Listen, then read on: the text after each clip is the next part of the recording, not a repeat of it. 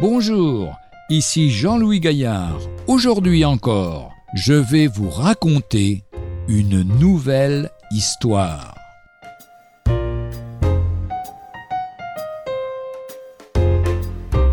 Le vieux capitaine. Une mère qui avait prié toute sa vie pour la conversion de son fils était morte sans avoir reçu de réponse.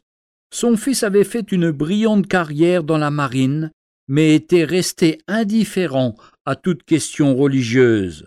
Commandant d'un vaisseau de guerre, il avait eu les deux talons arrachés par un éclat d'obus et il était maintenant âgé et handicapé. Des amis l'avaient transporté dans une salle où l'on annonçait l'Évangile. Ce soir-là, raconte Charles Stanley, l'Esprit de Dieu m'avait conduit à parler sur Méphibosheth dans le deuxième livre de Samuel au chapitre 9. Je décrivais l'entière perdition de l'homme dans son état d'infirmité morale et la bonté de Dieu telle qu'elle s'est manifestée en Christ. Dieu va à la recherche du pécheur pour l'amener en sa présence. Tout comme David est allé chercher Méphibosheth, paralysé des pieds, je conclus et maintenant, toi, pauvre pécheur, âgé et infirme, toi qu'on a cherché pour t'introduire dans la présence de Dieu, où es-tu? Le capitaine sentit que Dieu l'interpellait, ce Dieu qui connaissait toute son histoire.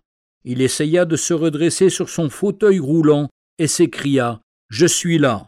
Cette nuit même, Dieu sonva son âme et répondit ainsi aux prières d'une mère. Quelle joie de voir le vieux capitaine, boiteux des deux pieds, se réjouir en Jésus-Christ comme un fils de roi.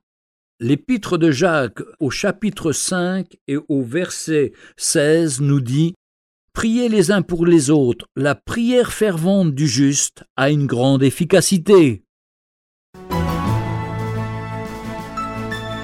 Retrouvez un jour une histoire sur www.365histoire.com.